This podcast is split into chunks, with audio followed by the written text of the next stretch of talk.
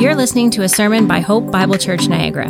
We believe in unapologetic preaching, unashamed adoration of Jesus, unceasing prayer, unafraid witness, and uncommon community.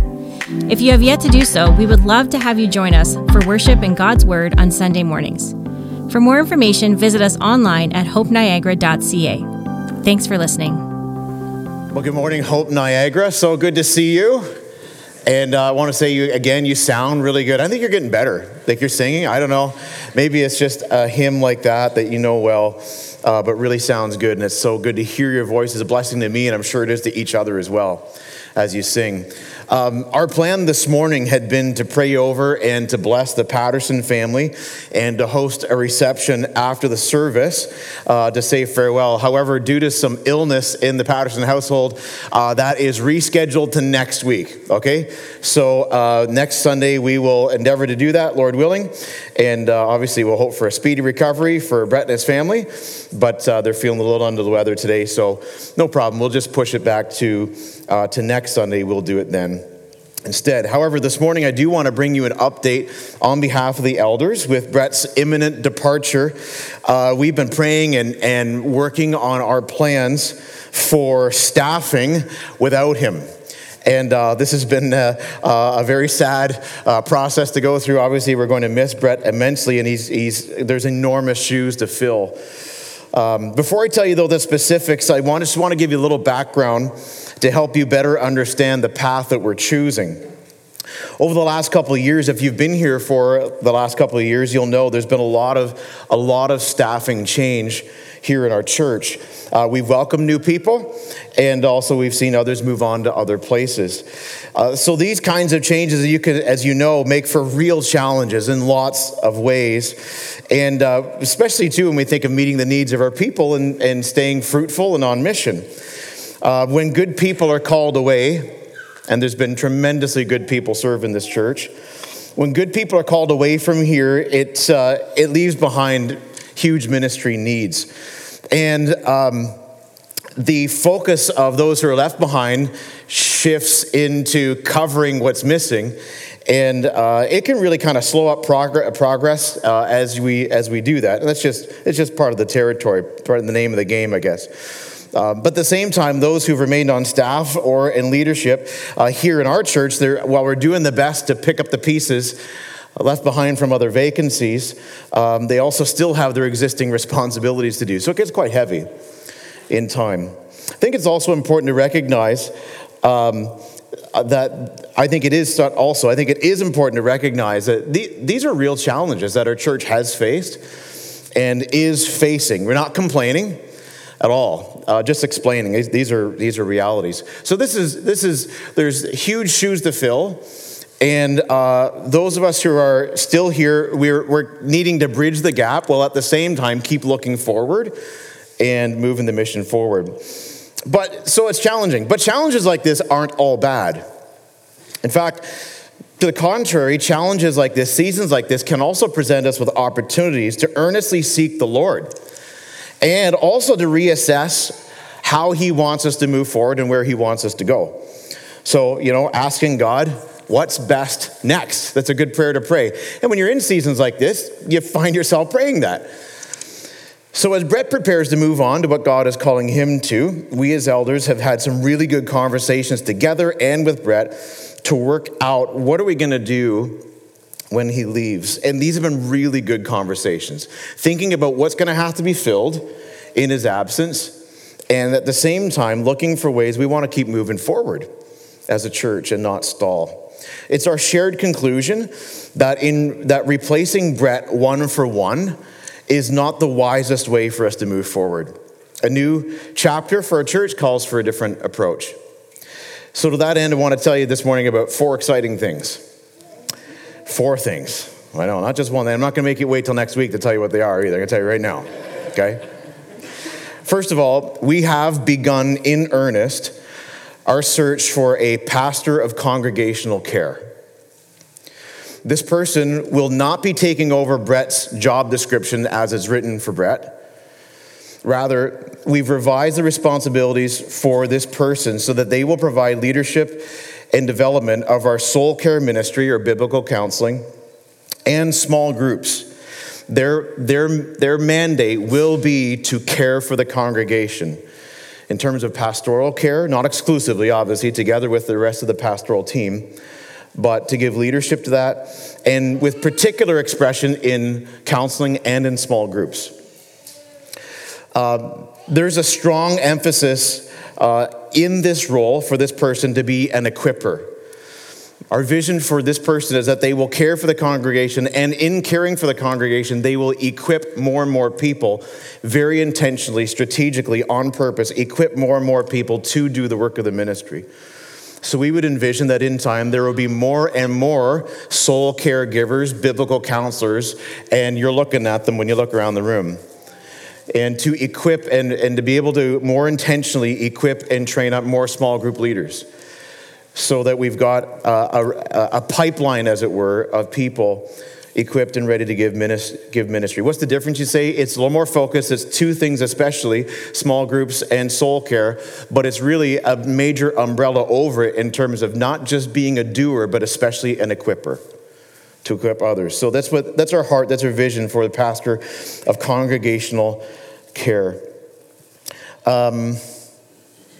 Second, we're also endeavoring to add a part-time biblical counselor to our team. So this person will support the pastor for congregational care by providing direct counseling. I don't know if you realize it or not, but right now, about 75% of Pastor Brett's time is devoted to counseling. So that's a significant amount of time. Nobody's complaining, not at all. Just explaining. That's the reality. That's what it's turned into over time as Brett has sought to meet the needs of our people. And so we see that here's a need. We really need to staff this and boost this. So supporting the pastor congregational care will be, we are praying for a biblical counselor who'll come and give us some part-time support. This is, if you've been here in our church a lot longer than me, you'll know this isn't new. We've had this in the past. Ted Molyneux was here providing counseling. I believe it was like basically one day a week he would come in and do that. That is the kind of thing that we have in mind as we look for that, as we look forward. So that's the second thing. Third, I'm very excited this morning to tell you that the elders have immediately, or as soon as he gets back from visiting his grandkids, we are appointing immediately Lewis Hutton to be our director of small groups. As Brett leaves, small groups is a light that we will not let go out. And so Lewis is now picking up the baton, and he will take over leadership of our small groups ministry. So everything small group, Lewis will provide direct leadership for, from encouraging our small group leaders, to helping people get into small groups, to getting new groups established, to helping sort out issues, to providing you curriculum. Lewis will be the point person. Do we have a picture of Lewis by any chance? No? I sent that to somebody. I'll talk to them later about that. That's okay. Anyway, so if you're wondering who Lewis is, there's a picture of him out there somewhere, and he would be here, but there's something with these grandkids. I don't understand that, but the grandparents in the room, he's seeing them this weekend. So Lewis and Barb have been part of our church now for a couple of years. They came to us from Hope Oakville. They live in Niagara Falls, and Lewis was heavily involved in small group ministry there, was a flock leader, and also if you have been in small groups, he has been for this last year, he's been writing your curriculum every week. So that what you get every week for your group, that's Lewis has prepared that for you. So we are very, very excited, so grateful for Lewis to take that on. And he is already working at that. He's very excited about doing it. And we're really grateful that we trust that that small groups won't miss a beat with him coming on. So he will join us part-time on staff to lead small groups. Fourth, this fall, we will be restarting some of our discipleship classes. I think they've been formally called in the past growth groups. I think we're just going to shuffle aside the phrase growth groups because it gets confused with small groups. And so we just call them discipleship classes. That's what they are. We have in the hopper about, Brett tells me, about 13 or 14 sets of curricula for different courses of training and equipping and developing our people. And, well, this thing called COVID came along, and everything went haywire. And for the most part, many of those things have been set aside. Of course, the baptism class has gone on, and Discover and Hope Essentials has gone on, but there's many other classes that we have, and we want to resume offering those and offer new ones to equip you for the mission that we're on.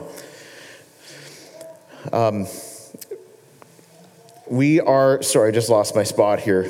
These are not like my preaching notes are all color coordinated, so I just look, I know exactly where I am. Here we are. Dave Franz, one of our elders, will be volunteering to help coordinate the restart of our discipleship classes, coordinate from everything from teaching to getting teachers put in place, and to seeing and to working with me and the elders to plot out a course for what we'll offer when going forward. So Dave Franz, as a volunteer, is going to take some direct leadership over that to get that going. So there's our four things. So we're looking for a pastor of congregational care. That's posted. You can pray for that, and I'll be looking out for that. The second thing was a part-time biblical counselor that we are looking for. Lewis Hutton is leading small groups. And fourth, we were resuming discipleship classes this fall. Dave Franz, as a volunteer leader, will be taking that on. Now, I got one more thing to tell you, and it's this. We're not done yet. We're just getting started. There's lots of things are shifting and changing. I don't mean there's a whole overhaul. We know who we are. We know who we are as a church. We're not having this rediscovery of who are we. No, we know who we are. We know what we're about. We know where we're going. But we are doing some tweaking, and as this season changes, we're seeking the Lord to follow His lead. So I can tell you, these are four very exciting things for me. But I will tell you, we are just getting started, okay? So please pray, and thank you for praying, too. I mean, even the fact that we've got small groups more than covered is a tremendous blessing. But as we go, hopefully you're encouraged by this. But that's what's happening, all right? All right, okay.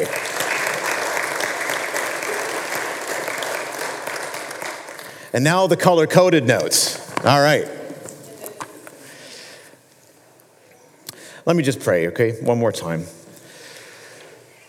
So, Father, as we open up our Bibles, Lord, I need you. I really need your help. I want to preach this text well. It's your word. It's worthy of a good sermon. It's worthy of our hearing. It's worthy of our internalizing and submitting ourselves to it. God, help us.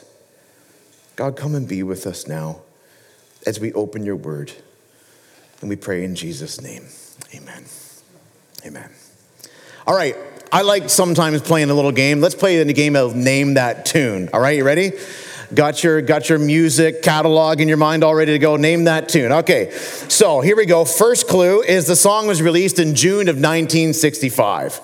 All right, all of our young adults like, come on, give us a chance. No, you got a chance at this one. You do, you know it. June 1965, when it went to air in the U.S., it was an instant hit, number one, immediately on the charts. Soon after, it was also released in the U.K., it was also number one. Any guesses so far? No, that's coming later. The Birds is coming later in this series. Not yet. I like how you think, though. Sorry, somebody else got something other than the Birds? Turn. No, it's not Turn. That is the Birds. Turn. No, that's not the song. That's coming later. All right, give me some more clues. Okay, now until it was released, the band who wrote and performed it were just a band on the rise, but band members say when this song came out, it put them over the top. What's that? Beatles? Not the Beatles, but you're getting warm. Okay? The Rolling Stones, all right. Okay, now we got to figure out what the song is. It's been covered by Aretha Franklin, Vanilla Ice, and Britney Spears, which is quite a collection. 40 years after its release, Rolling Stone magazine declared it the second greatest rock song of all time. It's been streamed on Spotify 501,715,852 times as of Thursday. And if you scroll through your FM radio station this afternoon, there's a good chance you'll hear it at least once, that familiar riff. Down, down, down, down, down. What was it? You said it? I can't get no satisfaction. There's a scary too many of you know that song. That's right.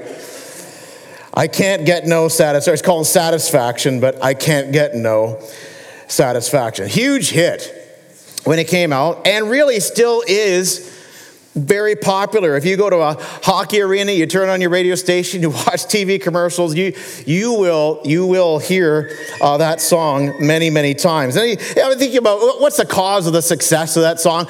Certainly the popularity of the band. The riff, it's a really catchy tune. Like I've just did it now. It's most of you, it'll be in your heads now all day. You'll hate me by dinner time, sorry. But it's a catchy tune, popular band. And I think, too, at the time in the 60s, they really sort of caught the spirit of the age. And I ain't going to pretend that I fully understand the 60s. It was before my time and from another planet. But the reality is that the message had this really anti-commercialism message to it, this open acknowledgement of frustration and anger that I think probably at the time was pretty cathartic. But also, it continues to be popular and continues to be well-known. And I think it's more than just a catchy tune. I think that a big part of its enduring popularity is that the message of the song so resonates with people. I can't get no satisfaction. I try, and I try, and I try, but I can't get no satisfaction. What do you try at? Maybe you're trying at love. You're trying at business. You're trying at fitness. I try and I try. I'm looking for happiness. I'm looking for a sense of fulfillment. I'm just looking for a sense of yes that lasts. But I can't get there. And I think that song, I think it resonates. It's a message that hits home. But would it surprise you to know that long before the Rolling Stones, or even rock and roll for that matter, the Bible addresses and even articulates that very issue. You won't see the phrase, I can't get no satisfaction, in the Bible, but you will see it today in different words in your Bible. You'll see it in the pen of one particular Old Testament writer who under inspiration of the Spirit, gave full vent to the frustration that is felt in this life at trying to find satisfaction and fulfillment apart from God. Apart from God, this person found that effort was utterly futile. If you leave God out of the equation, you will be singing for real. I can't get no satisfaction. The book is entitled Ecclesiastes, and I want you to turn there with me because I want you to see this morning a message that really I think puts into words something that every human heart wrestles with and encounters, but also to see what God has to say about that. So let's go to the book of Ecclesiastes, and we're going to begin chapter 1. I'm excited to start a series through Ecclesiastes this summer. We'll work our way through this book over the course of these warm months. This series is entitled Making Sense of Life, Wisdom for the Real World from Ecclesiastes. The content of this book is given by someone who we'll see in a moment is identified as the preacher, or Qoheleth, as some Bible scholars will refer to him as the Hebrew name is Qoheleth. We don't know if that was a formal name or just a title, likely a title. But for some reason, for a season in his life, the preacher went on a journey away from God. I wonder how many of you have ever done that, gone on a journey away from God, drifted away from him. And I don't know the circumstances. I don't know what happened. If something happened in his life and he got angry at God and chose to rebel against him and to go away from him, or I don't know if maybe he was found himself in some kind of hard to describe season of spiritual darkness when he went seeking to see if there's better happiness elsewhere. Or maybe if it was just sort of a time of drift and spiritual apathy. Some of you know what that's like, right? You just sort of find yourself in a place where you're just really really lukewarm and really kind of spiritually mediocre. And then that he looked back on that season and began to put down what he was thinking and experiencing at that time. I don't know. I don't know what happened to him. But what I do know is what he learned. I know it because he wrote it down in this journal called Ecclesiastes. Things that he learned, insights he gleaned as he looks back on this season of being away from God and realizing some things and learning some things that are true. And it's recorded for us for our instruction. Now I'm going to read the first 15 verses of Ecclesiastes, and then we'll walk away through. We'll try to make sense of this text as we seek to make sense of life. So begin in verse 1 here. It says, the words of the preacher, the son of David, king in Jerusalem. I'll just pause to say that it's widely believed that the author, the preacher in Ecclesiastes is Solomon, David's son. I'd say there's a good case to be made for that. I would say we don't know for sure that that's the case because he never names himself in the book.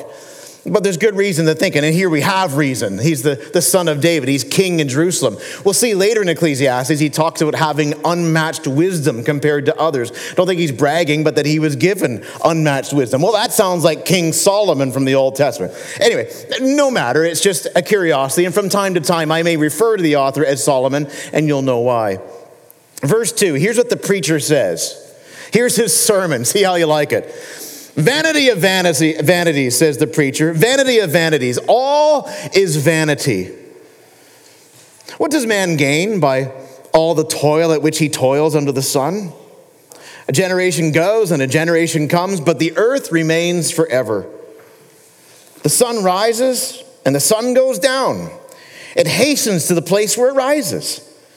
The wind blows to the south and goes around to the north, around and around goes the wind, and on its current the wind returns. All streams run to the sea, but the sea is not full. To the place where the streams flow, there they flow again. All things are full of weariness. You might want to mark that verse, some of you. Isn't that how some of you feel today? All things are full of weariness. I'm so tired and tired of being tired. All things are full of weariness. A man cannot utter it. The eye is not satisfied with seeing, nor the ear filled with hearing. What has been is what will be, and what has been done is what will be done. And there is nothing new under the sun. Is there a thing of which it is said, see, this is new? It has been already, and the ages before us. There's no remembrance of former things, nor will there be any remembrance of later things yet to be among those who come after. I, the preacher, have been king over Israel and Jerusalem. See why we kind of think it's Solomon again? And I applied my heart to seek and to search out by wisdom all that is done under heaven. It is an unhappy business that God has given to the children of man to be busy with. I have seen everything that is done under the sun, and behold, all is vanity and a striving after wind. What is crooked cannot be made straight, and what is lacking cannot be counted. I'd suggest to you the central point the author is making in these verses is this, is that as he looks at life in this world from this under the sun perspective, just looking at this life, I believe his conclusion could be summarized as this. Everything in this world is frustrated by futility. Everything in this world is frustrated by futility. Vanities, meaningless, he says. He cries out. In other words, this life is full of that which is fleeting, that which is elusive. You try to grab hold of it, and you come up empty again and again. Things are profitless, fruitless. The NIV uses the word meaningless. The Christian Standard Bible uses the phrase absolute futility. Pointless, useless, meaningless. He says, if you're looking for meaning or fulfillment or satisfaction in this world, you're wasting your time. Everything is futile, pointless, vanity. Having a bad day, isn't he? Right? Preacher's a little glum, we would say. But notice his perspective, it's under the sun. Verse 3, what does man gain by all the toil at which he toils under the sun? We'll see that phrase repeatedly, under the sun.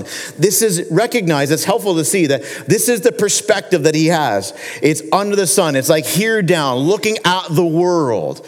Notice, God is not in the picture in the positive way, in a hopeful way, yet. He's going to get there eventually. But he starts by making observation about life itself. And his conclusion is life stinks. Stinks. It's meaningless. This under the sun perspective has this preacher looking at life, analyzing life apart from God. Like God's not in the picture. And what he sees is he sees a lot of frustrations. You work, you labor, you pour out your sweat, blood, and tears in this world, and what does it leave you with? Nothing. You retire, and they forget about you.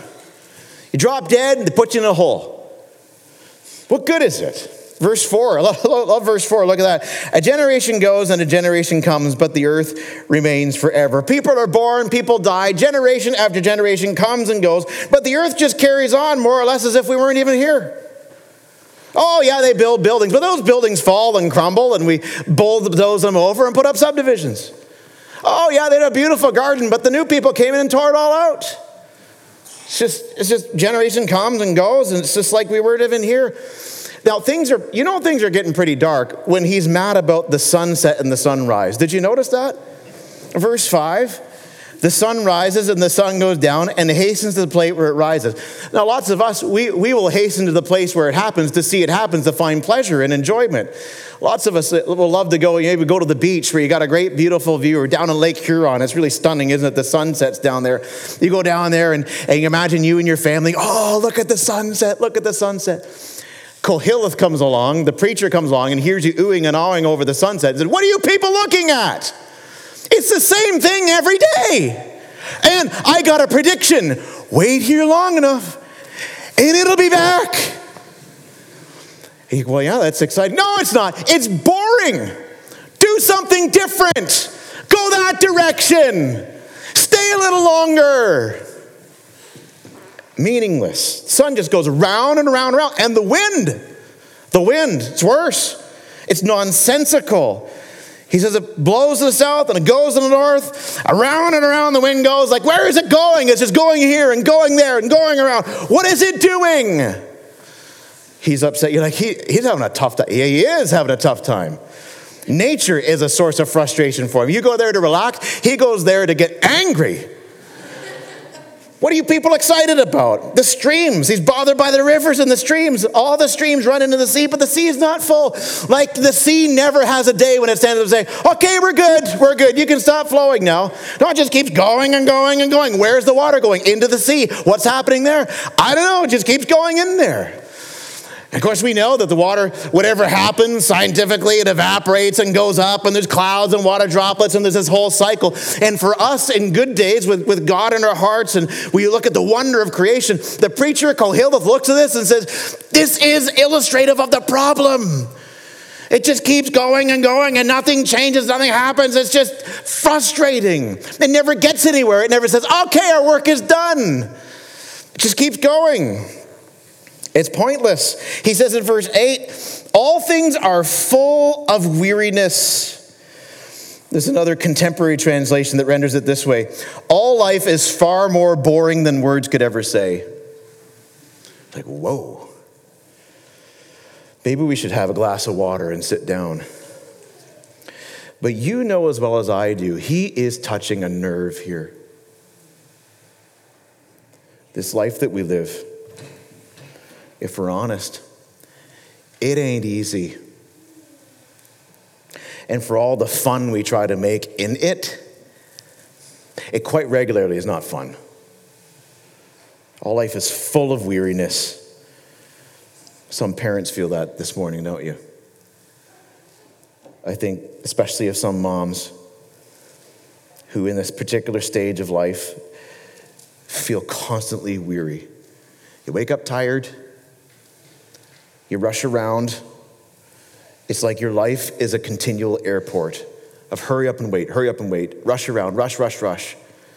Get everybody ready, out the door or into the school classroom, wherever that is. Teach people, feed people, clean people, change people. Homework, mending, fixing, cooking, fall back into bed for another night of insufficient sleep. Wake up, repeat. There might be some moms here that are loving Ecclesiastes. Like the highlighter is out saying, yes. Finally, somebody who understands me. It's like vanity. He's like, you'd never get to a point in your life when you say, okay, now I've experienced enough.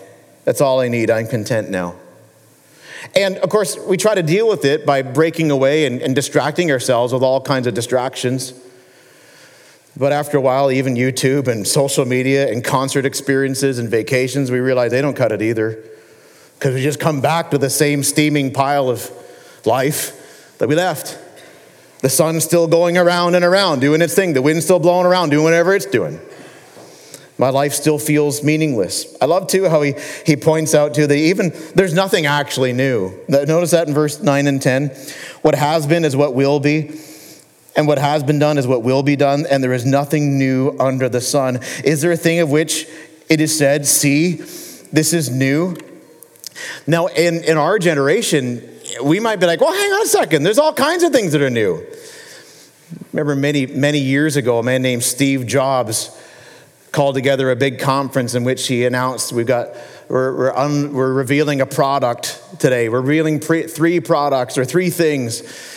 A new phone, a new computer, a new messaging device. And then he held up the first ever iPhone. He says, and the thing is that all three of these are on one thing.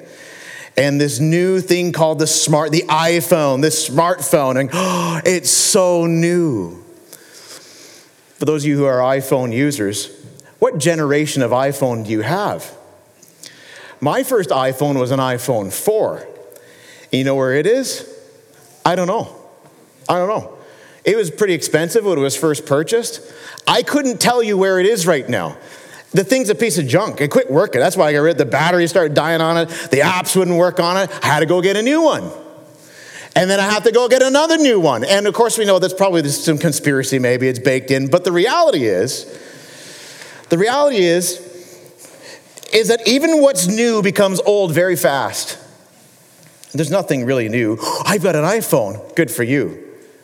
3 years from now, your kids will laugh in your face. You're still using that old thing. Remember the cell phone on the shoulder bag? You know what I'm talking about. Watch an 80s TV show where the rich guy has a corded phone in his car. Qoheleth, the preacher, says, you see? Exactly. Oh, yeah, you and your technological boon. Telling you, there's nothing new. As soon as they make it, a week later, it's obsolete. You see what I mean? It's as bad as the sun. Meaningless. Vanity. Purposeless. There's no arriving. I can't get no satisfaction in this life. Verse 11, this one will really hit close to home. There's no remembrance of the former things, nor will there be any remembrance of the later things yet to be among those who come after. Let me ask you this question. Hands up nice and high if you know the first name of your grandparents. Hands up nice and high. Nice and high if you can see it. Yeah, I want you to participate. Okay. Now, keep your hands up if you... Sorry, it's going to hurt, but it's good workout, okay? Keep your hands up if you know the first name of your great-grandparents. Keep your hands up if you know the first name of your great-great-grandparents. Okay, we got 2, 3, 4 hands up for great-great-grandparents. So there's parents, grandparents, great-great-grandparents. So 4 generations. Now, do you know your great-great-great-grandparents? They still do. So there's still 4 people up. So these people, they got the family tree. They know. All right. You're good. So I counted 3 people in the 5th generation who know the names of their great-great-grandparents. Point, 5 generations from now, no one will know your name. No one will even care that you existed. And you're like, that's harsh, isn't it? But it's true. How many hours this week did you spend thinking about the great sacrifices of your great-great-great-grandparents? Most of you don't even know their names. You and I will be utterly forgotten. And Qoheleth says, exactly. Don't you see how rotten this life is? Don't you see how purposeless it is? You poured your guts out this week in your job and trying to raise your family. 5 generations from now, no one will know you're even here, and they won't care. You won't be missed. The most frustration you might cause somebody in 5 generations is when they're doing whatever kind of family tree gizmo they're doing then and trying to figure out what your name was and how to spell it. They don't know anything about you, and they won't care. They won't ask. See, Ross, you trying to encourage us today? No, but I am trying to show you what the Word of God is speaking about and addressing something that we feel in our hearts.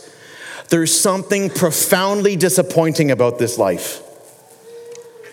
And lots of you feel it. We're frustrated by futility. The preacher says, verses 12 to 15, he tells us what he's doing. He says, I, the preacher, have been king over Israel and Jerusalem. So he's got power, he's got fame, he's got authority, recognition. How's he feeling? Not great. And I applied my heart to seek and to search out by wisdom all that is done under heaven. Here, look, notice what he observes. It is an unhappy business that God has given to the children of man to be busy with. From this under the sun perspective, this is a very unhappy thing. I've seen everything that is done under the sun, and behold, verse 14, it is vanity or meaningless or purposeless.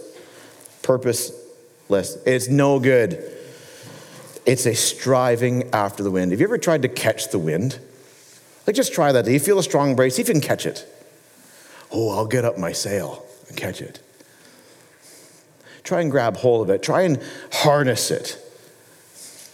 Now, I know you can use wind to make power and that sort of thing. But his point is that satisfaction, joy, purpose in this life, it's like a person who feels the breeze and runs after to try to grab hold of it. And you can't. You're like the poor sap in the parking lot who drops his $5 bill. And he reaches down to grab it. Oh, the wind takes it. And it, oh, over here. And it, oh, over here. And oh, over here. And then you see, you know, you see how frugal he is about how long he keeps fighting to find the bill. That's what it's like, he says.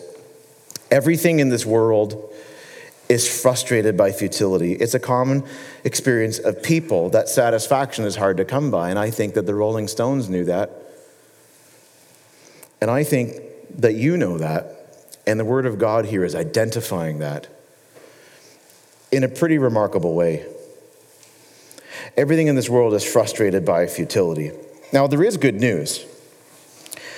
The good news is that this is not where the book ends. It's where it begins. It's not where it ends. It will get worse, but it will get better. And by the end, by the conclusion of Ecclesiastes, it's anything but hopeless. Quite the opposite. However, for our purposes this morning, what I want to do is, under the banner of frustrated by futility, I want to pull together 3 points of application under this subject, from this subject, frustrated by futility. 3 things that I want you to reflect on and internalize as we consider what we've just read here. Number 1, our frustration with futility is a clue that we're made for something more. Our frustration with futility, our frustration in life, our feeling of, yeah, I can't get no satisfaction. And it is true. There's so much that is elusive when it comes to purpose and meaning and fulfillment in this world. Yeah. So that sense that you have that this text touches and you identify with it, that's a clue for us. It's a clue for us that this is not the way it's supposed to be. Like, there's something wrong here. It's a clue that we're made for something more. We intuitively know that our life is more than just living and dying. It's got to be. That's why we're frustrated by futility. That's why a song, "I Can't Get No Satisfaction," resonates with us, because we're like, yes, that's true, and it bothers me. There's something wrong. Ecclesiastes 3:11 says, God, he has put eternity into man's hearts. In other words, we have an intuitive sense that life is more than just working and eating and sleeping and planning and pursuing and finding thrills. And for someone to come along and hear you in your frustration, for someone to come along and say, look, just relax. Stop thinking so hard about it. Just deal. That's not going to cut it. For someone to come along and say, see, your problem is that you think there is a point to life. Just live it. That's the point of life. Just live it. I find that most people, that just doesn't cut it for them. That is an opiate of the people. Just don't think about it. Well, the preacher's like, I have to think about it because something's wrong here. This isn't the way it's supposed to be. Our frustration with futility is a clue that we're made for something more. And you are made for something more. It doesn't prove that God exists. It doesn't prove that the Christian worldview is correct. But it sure testifies to the truth of God's word that he's put eternity into our hearts. Something's wrong here. Something tells me it's not supposed to be like this. It's a clue that we're made for something so much more. Second, frustration with futility can become overwhelming when we leave God out of the picture. Now, this is a key piece here. You'll notice from verses 1 to 11, he really doesn't say anything about God, but he is giving full vent to his observation, his experience, his insight about life in this world under the sun, but leaving God out of the picture. God comes back into the picture in that paragraph from verses 12 to 15 where he talks about what God has given to us, what God has assigned to us, and we'll talk about that in just one second. But the reality is that when we leave God out of the picture, it can become overwhelming. And it should be overwhelming because it's not supposed to be like this. And what we need to realize and understand that is that we live in a world that is cursed by God. Romans 8, verse 20 says this, the creation was subjected to futility. Note that word. The creation was subjected to futility, not willingly, but because of him who subjected it. Who's the him? It's God. Well, when did he do that? He did that when sin entered into humanity. Way back in Genesis chapter 3, when Adam and Eve sinned, everything in this world was broken because of a judicial action by God where he cursed the earth. I don't mean like he... To be clear, I'm not trying to be crass. It doesn't mean when you say he cursed the earth. That means he swore at it.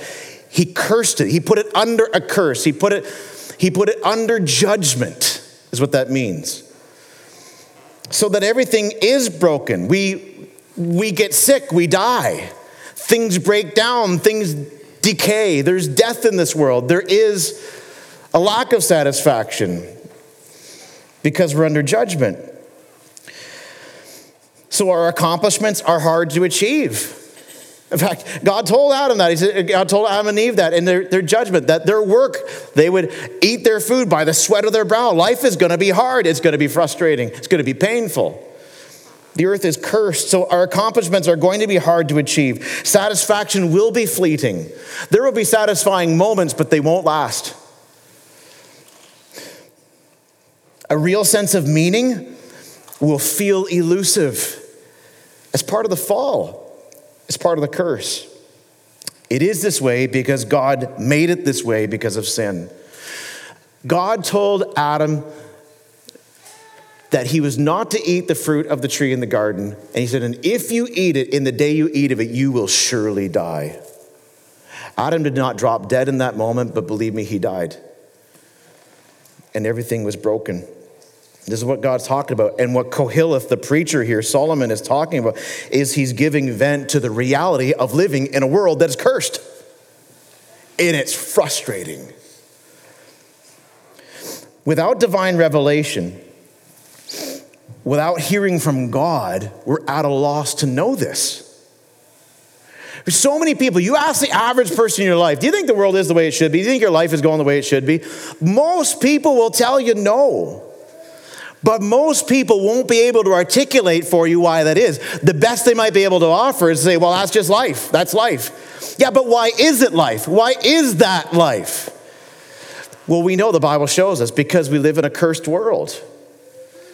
Frustration over futility can become overwhelming, therefore, because we're living in a cursed world. But the key thing is, the key problem we have is that we leave God out of the picture. It can become overwhelming for you if you leave God out of the picture, if you forget what God has told you about why the world is the way it is and what God has done about it in Christ and what he will do about it. It can become totally devastating and overwhelming. Without hearing from God, without divine revelation, we can only grope at trying to make sense of life. But when we read God's word, he shows us. Here's the key thing, loved ones. We must not edit God out of the picture when we look at the frustrations of our lives. Let me illustrate it for you this way. I was visiting a few years ago. I was in the home of an elderly couple in our church, and we were just having a visit together. And on the way out the door, I noticed they had a beautiful family picture and on the wall. And so I just look at the picture, and they're telling me who's who. So the whole family was there in this picture. And in the bottom corner of the picture, there was a big green box, and it said their last name and the year that the picture was taken. So we're looking at this picture, and then Grandma, with a bit of a twinkle in her eye, says, yeah, right there, see where that green box is? That's actually covering somebody up. We go, really? Do tell. Yeah, well, this granddaughter, I love the juice. I can't deny it. I love the juicy story. So she says, yeah, this granddaughter here, the boyfriend was sitting beside her, but they broke up. So we put the big green box over him to keep the family picture. Like, that's brilliant. I love that. I wonder how many of you are editing God out of the picture. And that's becoming overwhelming because you try and you try and you try. Yeah, but don't forget God.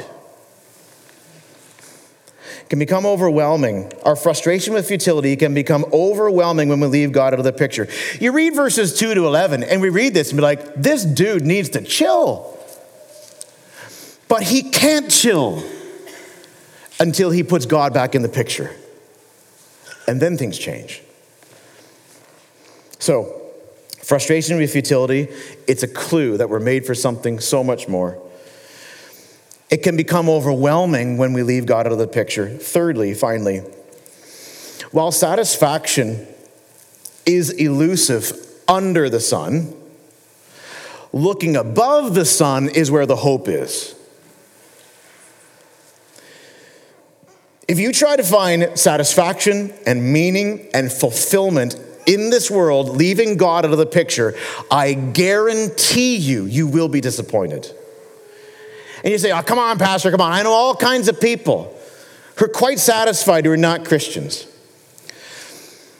They may be experiencing some satisfaction in their life, but I'm telling you, it won't last. It won't.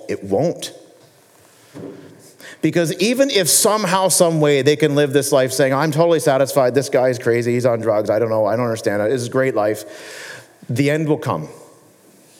And the end will not be satisfying. I also think that a lot of people are lying, faking it. And that curated presentation they have on Facebook or Instagram is not real. It's not real. They're not that happy. And I'm not that cynical. Well, satisfaction is elusive under the sun. Looking above the sun is where the hope is. Let's go back to Romans 8. Romans 8 says, for the creation was subjected to futility, not willingly, but because of him who subjected it in hope. In hope. that the creation itself will be set free from its bondage to corruption and obtain the freedom of the glory of the children of God. You see how great that passage is? It's like, you know why life stinks? It's because we live in a cursed world, and God cursed it, but he did it in hope. It's not going to end there. This isn't the end of the story. He did it in hope of the day when Jesus returns, and when he returns, behold, he will make all things new. And we will no longer in that day say everything is meaningless. We will say, I am satisfied. I am delighted. We found our purpose. Here he is. Here is our reason. And all will not be lost. To the contrary, there will be stunning redemption. There's so much more to this life than what we see. There is hope that not only will our frustrations be relieved, but that the deep longings of our hearts will one day be satisfied. The world will be someday what you wish it could be, but isn't. And it'll be so much better. You will no longer say, I can't get no satisfaction. This is a lengthy quote, but I want you to follow me with it. It's going to be on the screen so you can follow along, but it's Philip Reich, and I think I can't say this better. So I'm just going to read what he wrote about this text. He says, quote, looking above the sun also gives us a different perspective on human experience. Is anything new? Maybe not under the sun. But the God who rules over the sun is always doing something new, especially in Jesus Christ, who is the exception that proves the rule. God has made a new covenant for us in the blood of Jesus. A new covenant for us in the blood of Jesus. The blood he shed on the cross is for the forgiveness of all of our sins. If we ask the question, why bother? The answer is that we have a Savior who looked at all the futility and frustration we suffer in this fallen world and chose to suffer it with us and for us so that he could actually do something about it. So he's come to fix it. Then there is the new life that came up from the empty tomb when Jesus arose from the dead with the power of eternal salvation. There's the new heart that God gives to everyone who believes in Jesus. There is the new creation that comes when the Holy Spirit enters our minds and hearts. Once we give our lives to Jesus Christ, it is never the same old ever again. The living God sits on the throne of the universe and says, behold, I am making all things new. One day, this great God will make a new heaven and a new earth. Life's frustrations will not last forever. We live in the hope of a new day when the vaporous mist of this life will vanish and eternity will dawn in the brightness of the Savior's glory. You see, this world is frustrating. While satisfaction under the sun is elusive. Looking above the sun, looking to God, that's where the hope is. And that's where I'm calling on you to look. Got to get your eyes above the sun today, loved ones, to him. You feeling frustrated? You feeling that weariness? You feeling the pain of a world that's lost its mind? And find yourself spinning down a dark hole, getting angrier and angrier. Hope Bible Church, you must put your eyes above the sun. If your focus is under the sun, you will be a miserable person. You will. Because you live in a miserable world that's cursed. But get your eyes above the sun. That's where the hope is. That's where the joy is. That's where we see our Savior.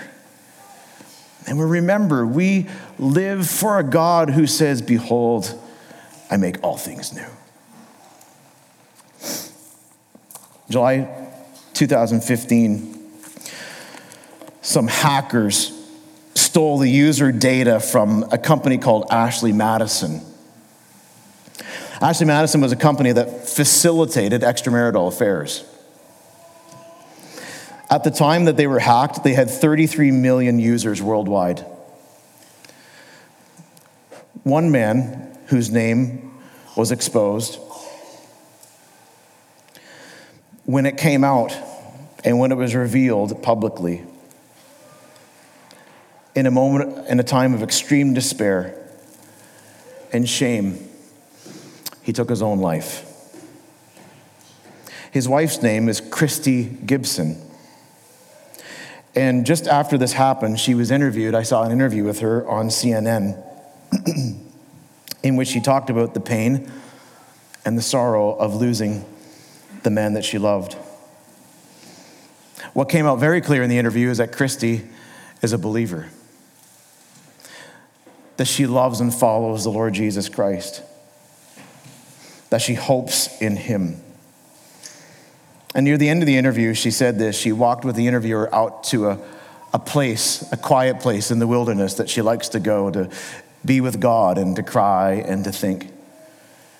And she went out there and she looked up at the tall trees around her, and she said to the interviewer, as she looked up, she says, "I look at the blue sky beyond those dark branches, and I remember that there's hope beyond my circumstances." That is a hope that Ecclesiastes 1 is aching for. And it's a hope that I believe that many of you are longing for.